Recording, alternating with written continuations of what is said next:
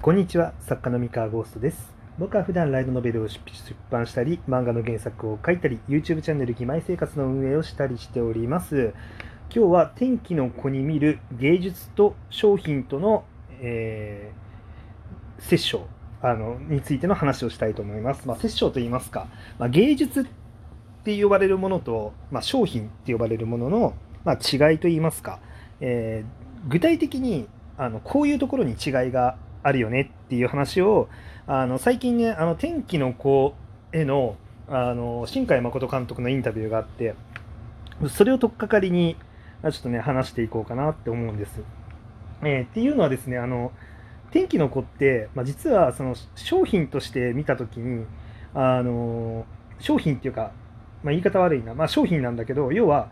より広い消費者より広いお客さんに共感してもらうためにえ必要な手順を踏んでない箇所っていうのがいくつかあってで具体的に言うとネタバレになっちゃうからちょっと言わないでおくんですけれどもあの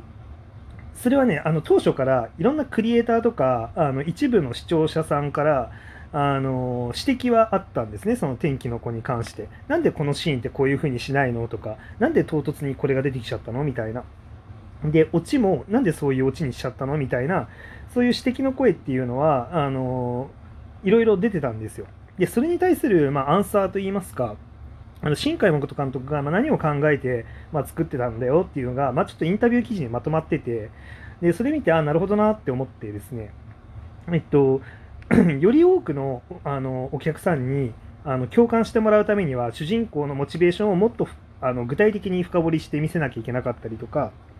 あとはもうちょっとお客さんが乗りやすいように動機づけっていうのをえー、交通整理していかなきゃいけなかったところはあえてしてなかったんですけどどうやらあのインタビュー記事を見るにあのテーマ性の表現に準じた結果なんだなっていうのが、まあ、見て分かりましたと。うん、でまああの具体的に何の話っていうのはちょっと分かんないと思うんですけど、まあ、ラジオでね具体的に言っちゃうとネタバレになっちゃうんで、まあ、言わないんですがもしこの話聞いて興味ある人は、まあ、新海誠を、えー、天気のこうなんかインタビューみたいなのを多分検索すれば出てくると思いますんであの最近のねあの再放送であの再放送というかテレビでロードショーでやってたと思うんですけどあのその時に合わせて出た記事があると思うんで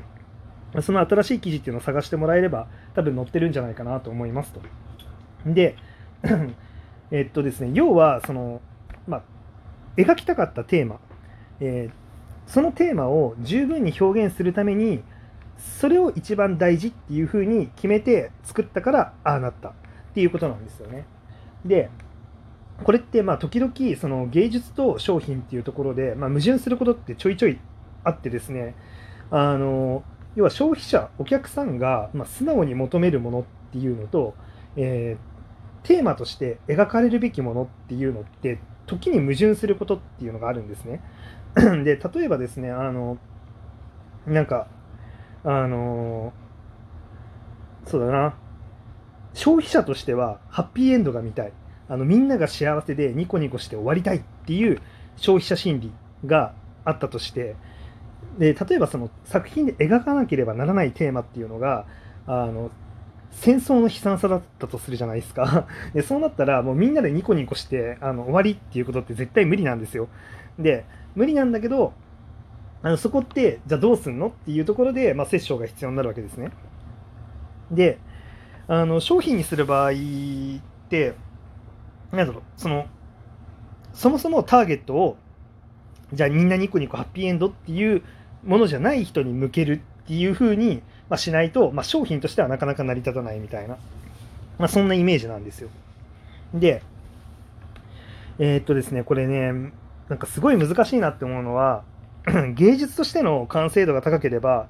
えー、結果的に商品になるっていうのは全然あってあのこの観点って見落とれ見落とされがちだなっていうふうにすごい感じたんですね。この天気のこのインタビューを聞いて。あの聞いてというか見てか、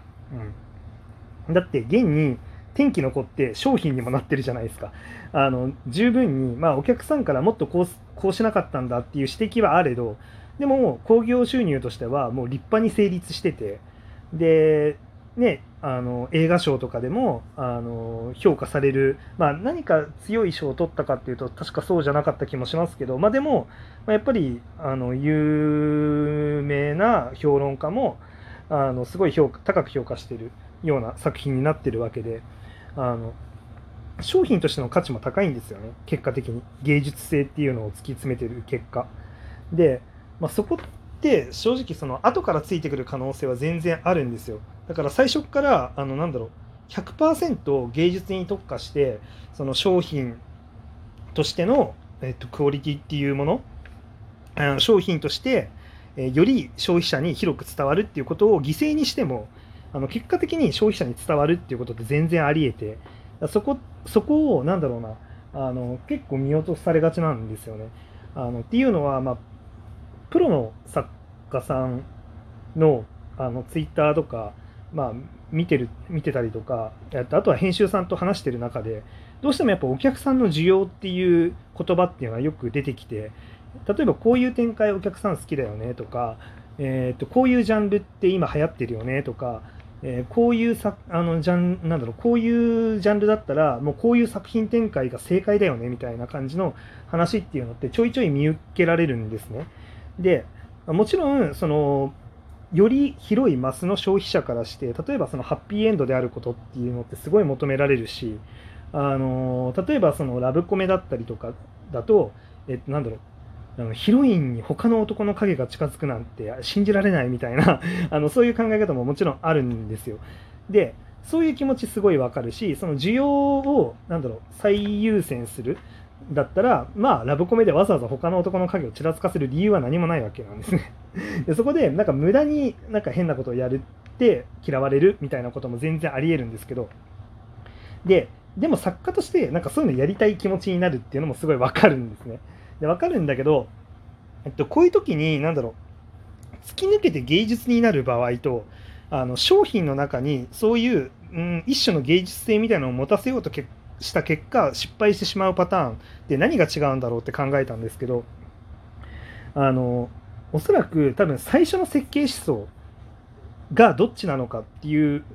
のをしっかり決めてでそれに対してあのブレないっていうことが多分一番大事なんだろうなってって感じたんですね。そう大体そのなんかあのお客さんからすごい嫌がられるあのなんだろう芸術性の出し方っていうのはあの最初は需要需要メインで作ってるというかそのあのこういうあのなんだろうハッピーエンドの作品だからねみたいな感じで打ち出してってで結果的にあのめっちゃ芸術性を押し出してくる。でしかもその相性の悪い芸術性を押し出してくる。例えば、えっと、じゃあものすごく広く、まあ、この作品はもうあのなるほどラブコメだと、まあ、主人公が美味しい思いするハーレムだと。あの、まあ、ひたすらラッキースケベなあのエッチなシーン見てニヤニヤしてあの恋愛恋愛的な関係性でドキドキするみたいななんかそういう美味しいシーンをたくさん見れるんだろうなって思ったらあなんとあの実はあのヒロインは未亡人だったりとかあの旦那さんがいましたとか あの、まあ、実はそのなんだろうえっと、クラスの超人気者とあの不倫関係不倫不倫じゃないなクラスの人気者なら不倫じゃないなあのすでにクラスの人気者の男の子と付き合っていてあのひどい目に遭ってあのねやり捨てられてましたみたいな、なんかそういうひどい あの感じのあの設定が、まあ、実はありましたみたいな感じで、あのちょいちょいこう出してっちゃったりとかすると、あのなんか、うんそれってなんだ結局何だったんだと、うん、これは美味しい作品じゃなかったのかっていうふうにまあなっていっちゃうわけですよね。まあ、であのもちろんそのテーマ性の入れ方がその美味しさと相性のいいものだったら全然問題ないと思うんですね。あのまあ、例えばそのヒロインに夢があってその夢に向かってあの頑張ってるとでそれを主人公が応援してあげるんだみたいな話だったりとかそういうなんかポジティブなものだったり、まあ、別にその過去のトラウマみたいなのがあってもいいと思うんですよね。まあ、それが何だろうあんまりにもひどくその主人公の尊厳を傷つけたりとか、まあ、ヒロインのなんだろう、えー、ヒロインとしての魅力を損なうような感じの、えー、言動だったり設定をしちゃったりとかすると、まあ、ちょっと違うかなって思うんですけど。あのそういうものでなければ全然テーマ性入っててもいいんですけどなんだろう。全然相性の良くない芸術性ですよね。それをやろうと思うんだったらあのあんまり、ま、最初になんだろう。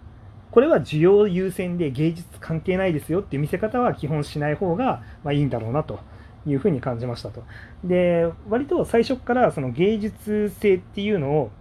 あの重視するというかえっと、この作品はこういうテーマを扱うつもりで作るんだって自分で決めてでそこに矛盾なくしっかり全部その芸術性をしっかりあの確保するために、えー、物事を積み上げていく。だからワンシーンごとのシーンの作り方だったりとか主人公の意思決定だったりとか、まあ、ヒロインの置き方だったりとかをあのそのテーマテーマに対して矛盾なく積み上げていくっていう作り方をしていればおそらく天気の子のようにあの作品の中としてのブレがないっていう形が作れてあの結果的に芸術性を保ったまんまその商業的にも評価評価されるっていうものに、まあ、落ち着きやすいんだろうなっていう